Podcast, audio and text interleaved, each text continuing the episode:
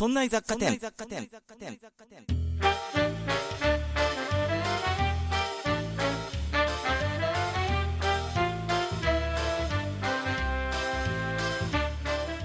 さあ、今週も始まりました。そんない雑貨店。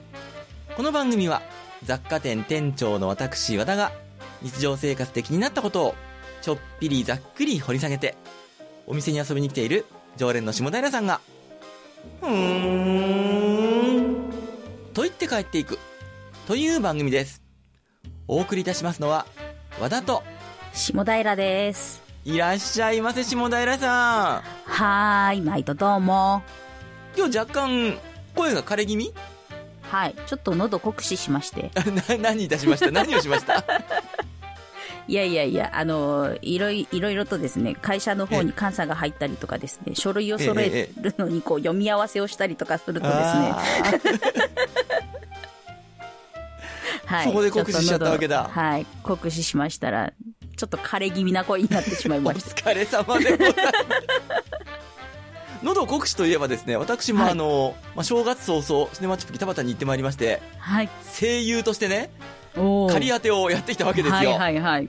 まあまあまあ、その後の顛末はね、えー、年明け初回で、平塚代表とのインタビューという形、まあインタビューという形の、インタビューという名前のですね、喧嘩をね、してまいりましたんで、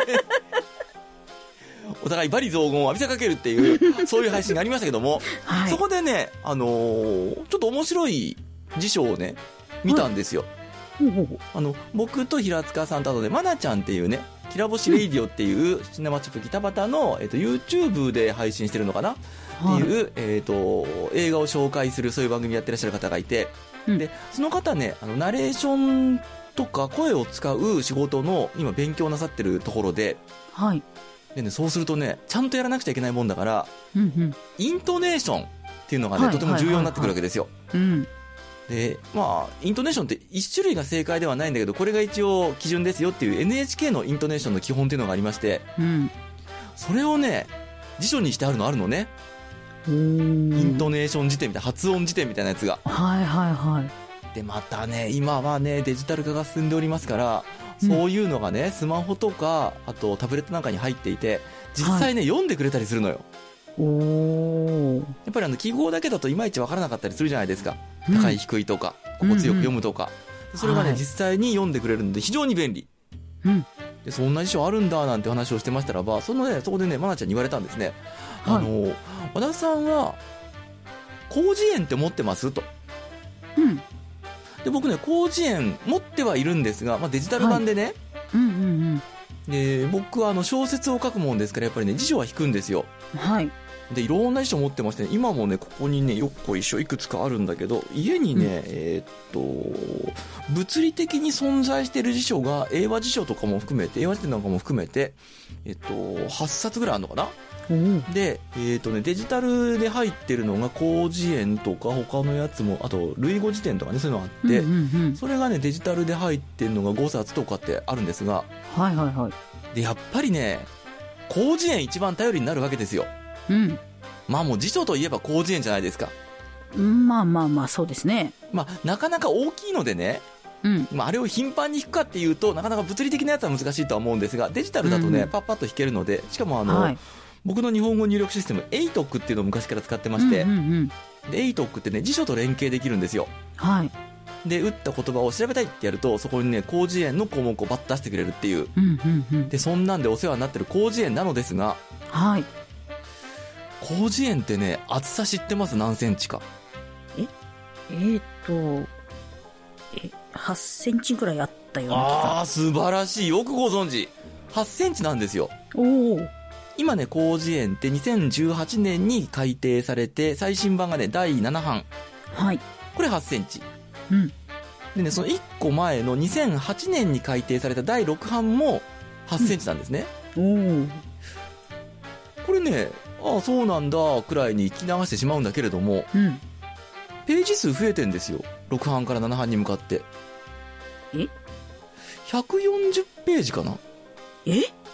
増えてんです。140ページって皆さんね、ちょっと手元になんか小説あったらば、うん見てみてください。140ページ量って。そう。薄い単行本ですよね、140ページって。はいはい。はい。でもね、厚さ変わらないの。え？でなんでなんてことをちょっと調べてみたらばとても面白かったので、うん。今日はですね広辞苑についてお話をしてみたいと思っております。はい。それでは今週もそろそろ始めてまいりましょう。今週もそんな雑貨店へいらっしゃいませ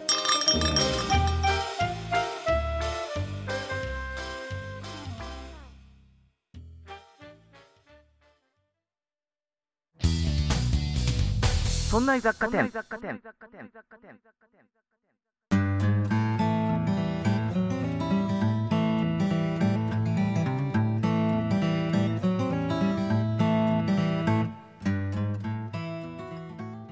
さあ下平さんはい。お世話になってる広辞苑ですがうん。まずね辞書って言ったり辞典って言ったりしませんか？あれらをあ、います。あれ違いご存知？辞書と辞典全く。僕もねえ何が違いあるんだろうと思ったらば意味的な違いはないんですね。あ辞書と辞典って。そうなんですか。でねあ辞書っていう言葉の方が、まあ、言葉としては古くって江戸時代に生まれたんですね、ーおーで辞典はね明治に入ってから生まれた言葉なんだそうです。うんうんうん。でまたねあの辞書っていうと辞書を引くとかっていう風に単独で使われるんですね。はい。で辞典はね何々辞典っていう風に署名で使われることが多いと。ああ、なるほど。まあそういった違いはありますが、まあ、辞書も辞典も、まあ、意味上の違いはほとんどなしとはい。でですね広辞苑ですようん。で広辞苑でかいのでねはい。あの大型辞典とか大型辞書とかって言われることがありますがうん。そもそもね広辞苑って大型辞典ではないのねあの大広きさで違うんですか？そうなの広辞苑ってね中型辞典なんですよええ違う違う、大きい大きい。大きいですよね。ところがね 中型なんですね。え日本語の辞書でね大型なのはなのは小学館発行のえー日本国語大辞典だけ。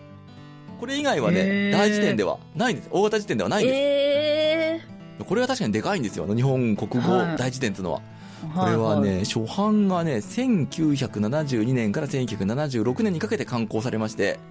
はい。はい。あの一気にドンではないんですね。なぜならばそりゃでかいよって思いますよ、全部で20巻あるんですよああ、すごい、でかい。なので4年から5年かけて刊行されましてそれはでかいでしょうはい。でね、第2版は2000年から2002年にかけて、まあこの頃になるとね、印刷スピードとかそういった製本技術なんかも上がってますんで、はいはいまあ丸はい。3年かけて刊行と。で、こちらがね、全14巻50万項目。おーで、2007年からオンライン版も公開されていますよと。はい。で、これが日本国語大辞典、日本唯一の大型辞典になります。うん。さあさあさあさあ、今日のお話は日本の中型辞典。中型って言うとなんか急に ちっちゃく感じるけど、十分でかいからね、あれ。うん、はい。でっかい中型辞典、広辞苑。はい。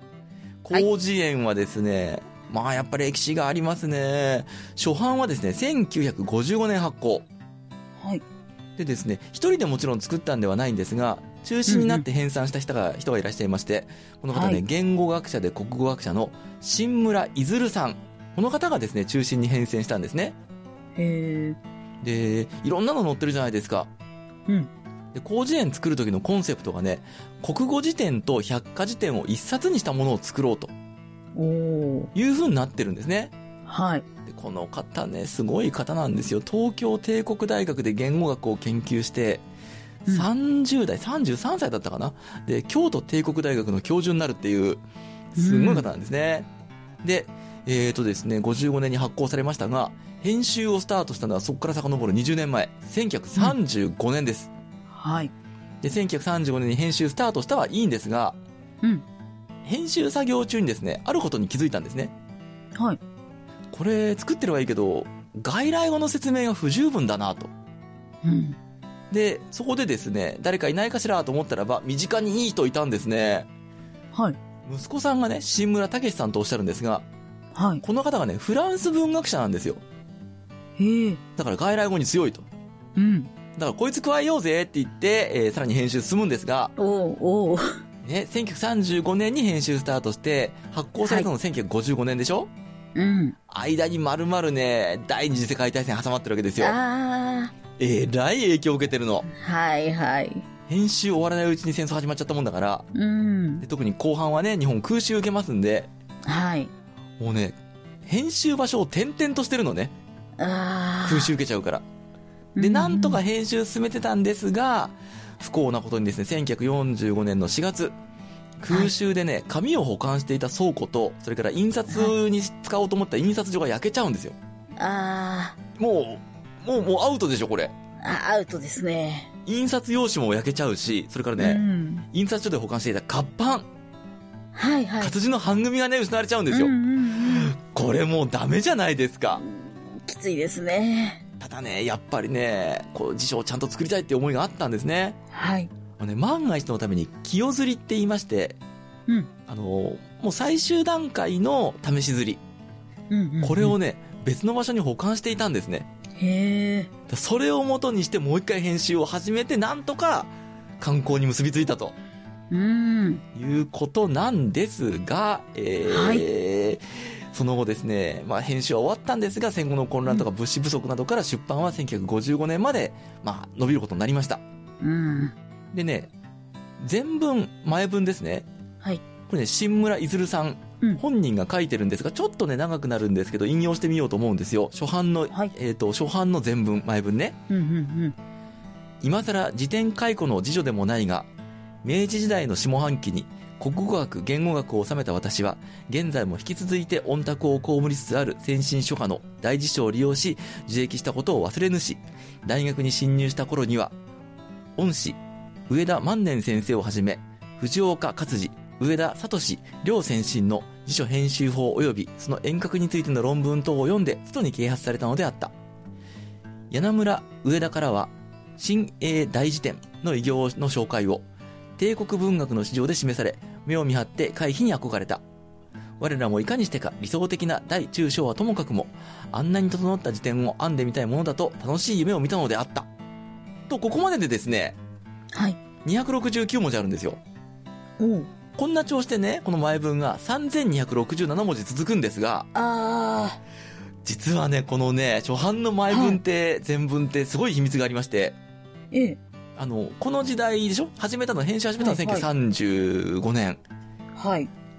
で、まだまだね、旧仮名遣いが使われていた時代だったんですね。はいはいはい。なので、当人は旧仮名遣いで書きたかったんですって、志村さんは。うんうんうんところがですね、戦後になりますと、まあ、政府のまあ指令というか命令というか、はいはい。もう今後仮名遣いは新仮名遣いにすべしっていう政府方針が示されまして、はい。で、これ、あの、一応出版物なので従わないわけにはいかず、うんうんうん。いやいや従い、従わなくちゃいけなかったんですね。はい。でも本人は旧仮名遣いで書きたいと。うん。そこでどうしたかですよ。はい。あのね、旧仮名遣いと新仮名遣いで異なる表記になる文字を一切使わない文章を書いたんです。おお。あの、小さいつとか、はい。旧仮名遣いではないんですよね。ああ。あと、イヘルとか、変になるじゃないですか、はいはいはいイエルが。はいはい。そういうのを、一文字も使わないで、3267文字書いた、広辞苑全文方式って言われるのでね、書いたんですよ。あだから最初の方にね、帝国大学東京帝国大学の、まあ、言語学研究して、で、30代で京都帝国大学の教授になって話しましたけど、あ。はい。もう肩書き以上にどんだけ日本語に精通してるんだって感じでしょ？はいはいはい。こんなことができちゃうような人が作ったのがう、ん広辞苑なんですよ。はい。で、こうしてですね、えー20万項目を収録する辞書として、広辞苑出版されました。はい。さて、当時の価格、あこれも完全に勘で下平ーうーん出と。版当初、観光当初の価格はおいくら？えー、えー、えー、っと、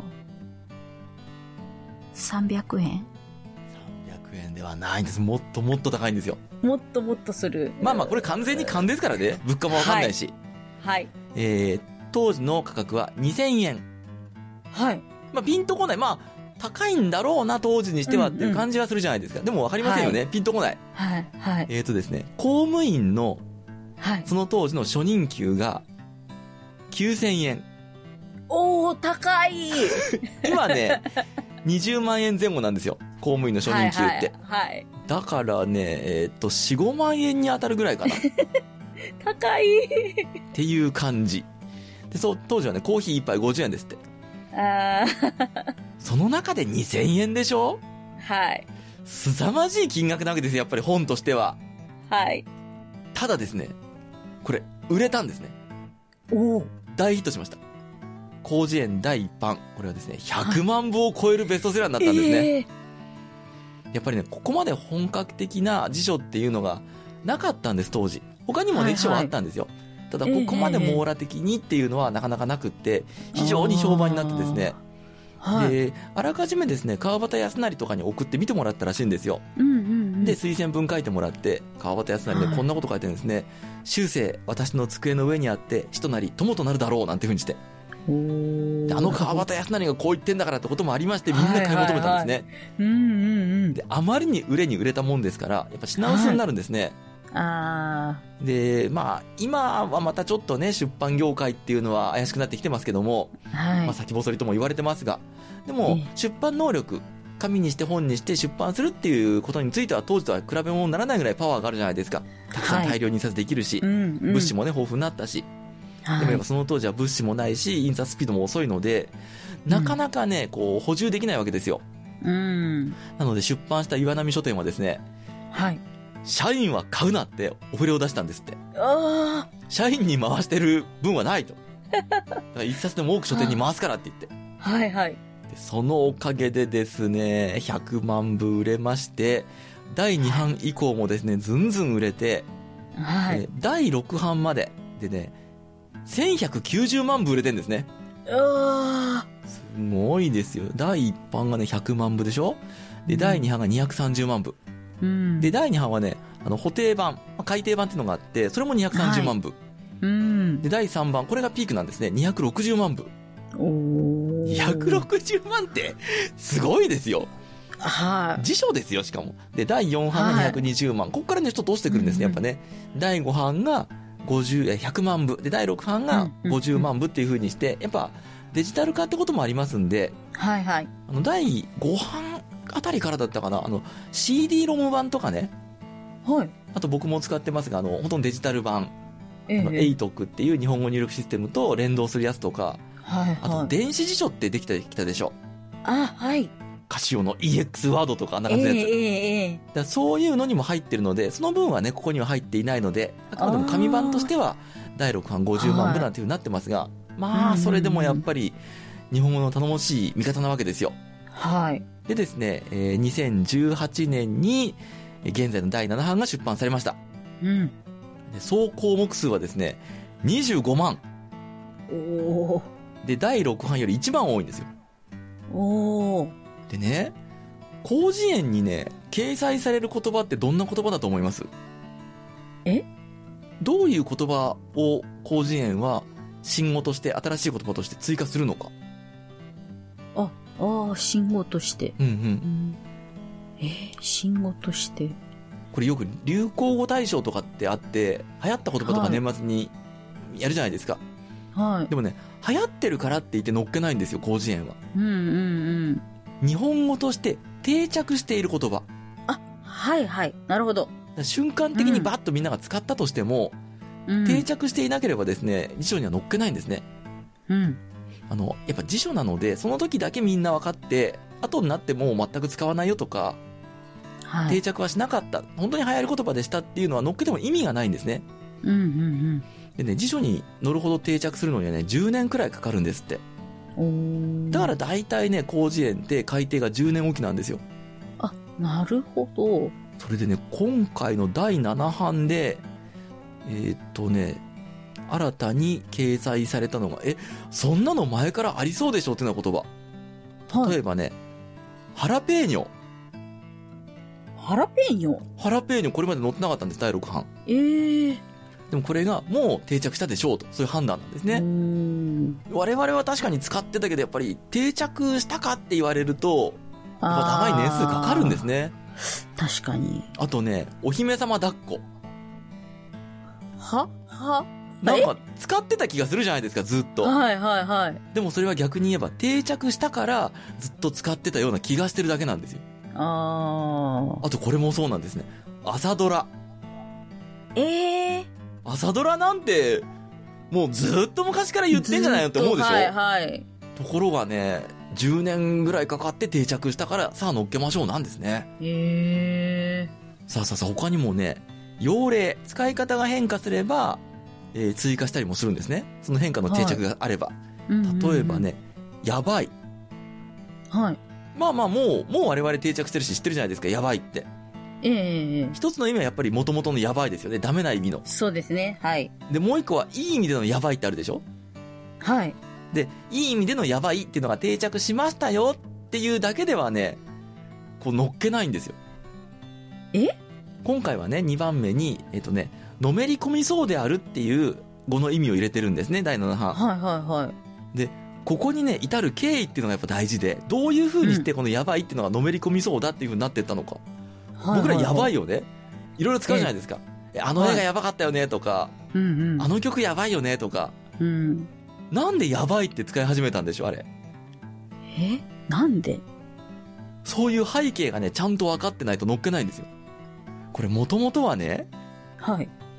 お料理から来たんですって。お料理？この料理は、すごく美味しい、すごくうまい。はい。これうますぎて、カロリーなんか気にせずに食べ続けちゃうよね。そうすると、太っちゃって危険だね。やばいねって。はい。はいはい。こういう流れの中から独立した意味になって、すごいとかかっこいいっていうのも、やばいになってったと。おー。辞書にね、言葉乗っけるのってね、こういうのをね、ちゃんと調べてから乗っけるんですよ。うーん。だからなんか見かけた、もちろんね、辞書を作ってる人、編集してる人っていうのは、新しい言葉を乗っけ、見つければ、それをメモったりしてね、で、拾ってくるんですが、じゃあ、はいなんでこういう言葉が生まれたんだとか、こういう使い方してるんだっていうのをね、調べ上げて、調べ上げて、調べ上げて、それで乗っけるんですね。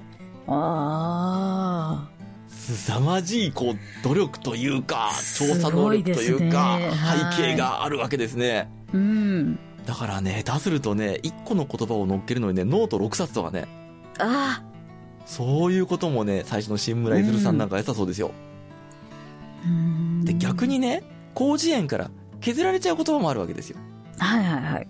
これはもちろん使われなくなった言葉なんですね。うん。もう古くって誰も使いませんよと。うんそれからね、語源的に同じだからまとめちゃうっていう言葉もあるんですね。うーん。例えばね、ただっていう言葉。はい。ただっていうのは、ひらがなのただもあれば、直っていうただもありますよね。はい。それから口にカタカナのはって書いたただ。うん。で、唯一の唯っていうただ。うん。で、これらは、まあ、漢字は違うけども、語源的には同じだから一個にしましょうねって言って、一つにされちゃってます。そうすると語が減るんですね、項目的には。はいはいはい。でも、使われなくなってもね、残ってる言葉ってあるんですよ。うん。例えばね、フロッピーディスク。はいはい。もう今や使わないでしょ。使わないですね。時々昔はフロッピーディスクなんてのがあってさーって言葉で出てくることはあっても。うん。でもね、このフロッピーディスクは広辞苑には残ってるんです、未だに。へえ。これなんででしょえ？うもう使ってないのに誰も。言葉としてもね、なくっても別に日常生活に出てくるわけでもないじゃないですか。はい。なのになぜ？あーへえ。なんだろう、パソコンの保存マークがフロッピーだからとか？あー、ちょっと関連する。うーん。あのね、当時のね、はい。フロッピーディスクを使っていた当時の小説とか映画なんかを見たり読んだりした時に、うん。知らない人があれなーに？って言って広辞苑で弾けないと困るからと。そう。だから、今ではもう使わなくなったけど、まだ、あのー小説とか映画の中なんかには残ってて、我々の目に触れることがあると。うん。そういう場合に調べることができないと、その人が困ってしまうからっていうんでね、そういうのは残してあるんですね。う。そういうね、判断っていうのもあるんですって。さあさあさあ、そんな広辞苑ですが、えー今の広辞苑はですね、はい第7版、うん。ページ数何ページあると思います？えー、ページ数？ページ数。これ多いのか少ないのかちょっと僕には判断つかないな。と、2500? ああ、もうちょっとあります。3216ページ。おー。で、これは、オープニングでも申し上げました通り、第6版よりですね、140ページ多いんですよ。うんにもかかわらず、厚さは約8センチで変わらないと。うん。うん。これね、項目増えてんですよ。はい。でページ数増えてんですよ。はい。にもかかわらず、厚さは8センチっていうのはどうやってるかと。い はい。や、ページ数が変わらないんだったらね、文字数小さく、あ、文字を小さくすりゃいいわけですよ。うんうんうん。行間、文字間詰めたりして。はいはい。ただね、もう小さくするにも詰めるにも限界なんですね。うん。まあ辞書の字ってちっちゃいでしょ。うん。だからもうこれ以上詰めたり小さくすると読みづらくって無理だよねというところまで来ちゃってるんですね。はい。そこで広辞苑が取った方法は、うん。紙そのものを薄くすること。おー。これね、初版がね、第1版が65マイクロメートル。はい。で、第7版最新版は47.5マイクロメートル。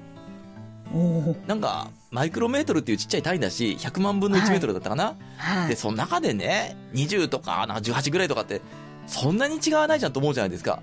うん。でもね、65マイクロメートルから47.5マイクロメートルって、73%になってるんですね。おー。だからね、まあ4分の3になってるんですよ。うんうんうん。それだけでも随分薄くなるでしょ。それが、うんまあ3000ページも積み重なるんだから。はいはい。ただですね、紙を薄くすりゃいいかっていうとそうでもないんですね。うん。紙薄くするとね、裏の文字が透けちゃうんですよ。おー。だからあの、プリンターなんかで、家庭用のね、家で使うプリンターなんかで使うプリント用紙で、両面印刷用紙って厚いじゃないですか。うん。あれはね、裏の文字が透けないような工夫なんですね。はいはいはい。じゃあどうするかということで、うん専用の紙作ってるんですね。おー。もうね、広辞苑ってね、専用の紙でできてまして、この紙作ってるのはですね、えー大王製紙系列の王子エフテックスっていうところうん。で使われてるのがね、インディア紙、インディアンペーパーを専用にチューニングしたもの。うーん。これね、第7版からではなくて、最初の広辞苑から特別な紙は使ってるんですね。うん。で、それを改良し改良し、今度こういうのがいいって言って、第7版ではもう最新版のチューニング用紙と。うん。でね、やっぱりこれもね、10年近くかけて何度も何度も試作して作るんですって。はいはい。その大王製紙さんの方も、えらい、えらい苦労をしてるんだなと。はいはい。で、よくね、あの、広辞苑の紙には、あるものが練り込まれてると言われるんですよ。はい。これご存知ですか？何が練り込まれてるか。え？よくね、チタンが練り込まれてるって言われるんですね。うんうんうん。あの、チタンですよ。金属の。え？ー。ただね、はい。よくチタンが練り込まれてるとは言われるんですが、うん。正確にはね、二酸化チタンって言いまして、うん。一般的な金属のチタンではないんですね。で、二酸化チタンってね、もともと白色で白色で、はい顔料として、塗料として使われるものなんですね。うん。で、割とね、これ身近にあるんですよ。うん。特にね、下平さんなんかは夏お世話になってるんじゃないかな。あの、はい日焼け止め、あ、はいはい。紫外線防止剤、うん。それからね、光触媒、あの、汚れが落ちるんですね、これね。なのでね、交通標識の表面なんかにも塗られてたりします。はい。で、これを混ぜることによって裏が透けて見えないように、見えにくくならないようにしてるんですが、うん他にもね、混ぜてんのあるんですね。酸二酸化チタンだけではないんですよ。炭酸カルシウムとかね、うんうんあとね、カル、えっ、と、タルク。タルク。え、滑石っていうのかな？あの、滑る石と書くんですが、うんうんうんこれですね、あの、主にマグネシウムとかケイ素からなるらしいんですが、うんなんかね、柔らかくてね、このタルクっていうのは。で、ロウのような感触があるんですって。うん。うん。で、これがね、広辞苑皆さん触ったことある人は思い出してほしい。指先の感覚を。はいはい。広辞苑の紙ってね、独特の滑り感、ぬめり感があるんですよ。うんだからこの広辞苑のめくりやすさ、うん。うん。そして触った時の感触、はい。あれを出してるのがタルクなんですね。だそういうですね、工夫なんかもして今の広辞苑ができてるんですが、うん。そりゃね、辞書作るっつうのは大変なんですよ。うんうん。で、この辺の様子はですね、三浦紫音さんの小説、船を編むっていうので描かれてまして、うんうん。で、これはね、アニメにもなってますんで、もしかしたらはい。見た方も多いかもしれません。うん。えー、桜井貴弘さんと、神谷博さんと坂本真綾さんが出てるアニメ、船を編むがありますんで、ぜひともその、はい。地平道を吐くようなね、辞書を作る苦労の様子を、そこでもね、はいはい。ぬめり感が足りないとかって言われてますから、うん。ぜひともですね、一度見ていただけるといいんではないかと思います。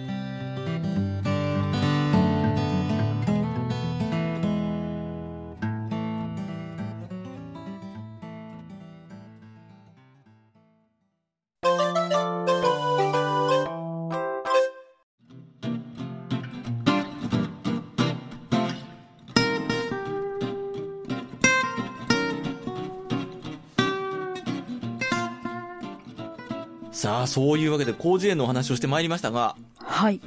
僕ね、あと家にあるちっちゃい辞書でね、言葉選び辞典うんうんうん。とかね、感情言葉選び辞典とかね、これは学研で出してるのかな、あと情景言葉選び辞典とかね、うん。っていうのがあるんですが、これはね、調べる辞書っていうよりも、うん。読む辞書ですね。あ、こんな言葉あるんだとかね。うんうんうん。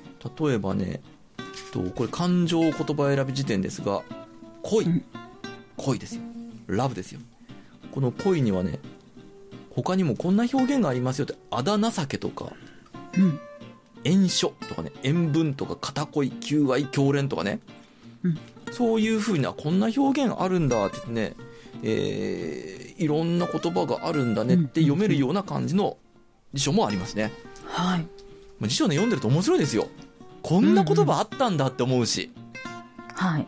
皆さんもね、何か、あのーまあまあ小説とか読んだりもするとは思うんですが、わかんないことがあったら辞書引いたら面白いし、で、なんもなくてもね、辞書パッと開いてね、読んでみるとね、面白いですよ、辞書って。うん。あとね、あの、寝る前おすすめ。寝る前。眠くなるから。うん、まあ、うん、まあ、まあ、否定はしませんけれども。人間の脳ってね、はい。あの、連続性がないものとか、興味のないものってね、やっぱりね、受け入れたくないんですって。うん。だから眠くなるんですって、つまんないと。うんうんうん。そしたらね、辞書引いてればね、言葉も、ある程度は まあ何文字で、いくつの項目で寝ちゃうかわかんないけども、はい。新しい言葉の発見もあるでしょうし、うんうんうん。眠くもなるだろうし、ただ、ただ、広辞苑は気をつけなくちゃいけませんよ。はい。あれ寝っ転がって上で持ってるとね、顔にダーンときますから、あもうスマホでやったことあるでしょ、みんな。窒息しちゃいますね。前歯とかにカンって当たる時がありますんで、痛いでそれをすよね。気をつけていただいて。さあさあさあさあ、じゃあですね、そんな辞書でね、いろいろ調べていただいて、い、ろんな言葉をですね、メールにお寄せ、えー書いてお寄せいただければと思うんですが、はい。今日はね、そんな中で Q さんのメールを下平さんご紹介いただけますか？はい。Q さんからいただきました。和田店長下平さん、いつも楽しい配信ありがとうございます。そして、新年明けましておめでとうございます。今年も楽しい配信よろしくお願いいたします。牛肉を最も食べる奈良県重在の Q と申します。メールはかなり久しぶりですが、配信は毎週欠かさず何度も繰り返し拝聴しております。年始からお肉の会、とってもお腹のすく神回でした。そして和田さんがおっしゃった牛脂でお肉を包んで生まれ変わらせる技、やってみました。驚異の変身ぶり、感謝感謝です。そしてお店で食べるお肉ですが、神奈川県や下平地方からは遠いとは思いますが、大阪にある南海グリルという素敵なステーキハウスをおすすめします。もし来販される際は、行ってみてくださいといただきました。はい、ありがとうございます。ありがとうございます。他にもね、あの、こんな機会に行ってるんですっていうメール長くいただいたんですが、ちょっと前半だけご紹介いたしました。はいありがとうございます。と、えーっとねとうございます。、403回でしたか？年明け一発目でね、お肉の話をしまして、はい、お腹すきました。そうですか、そうですか、牛脂でお肉を積んで生まれ変わらせるやつやりましたか？やりました。本当にね、変わるんですよ、味が。はい。高級な牛の肉で安い肉を挟んで一晩寝かせるとうまくなるっていうね。はい。まあぜひともですね、皆さん、あの、お役に立ててよかったなと。あ、お役に立ててって言えばね、もう一つね、プスちゃんさんからね、こんなメールいただいてるんですよ。あの、しゃもじの感想いただいてまして、はい。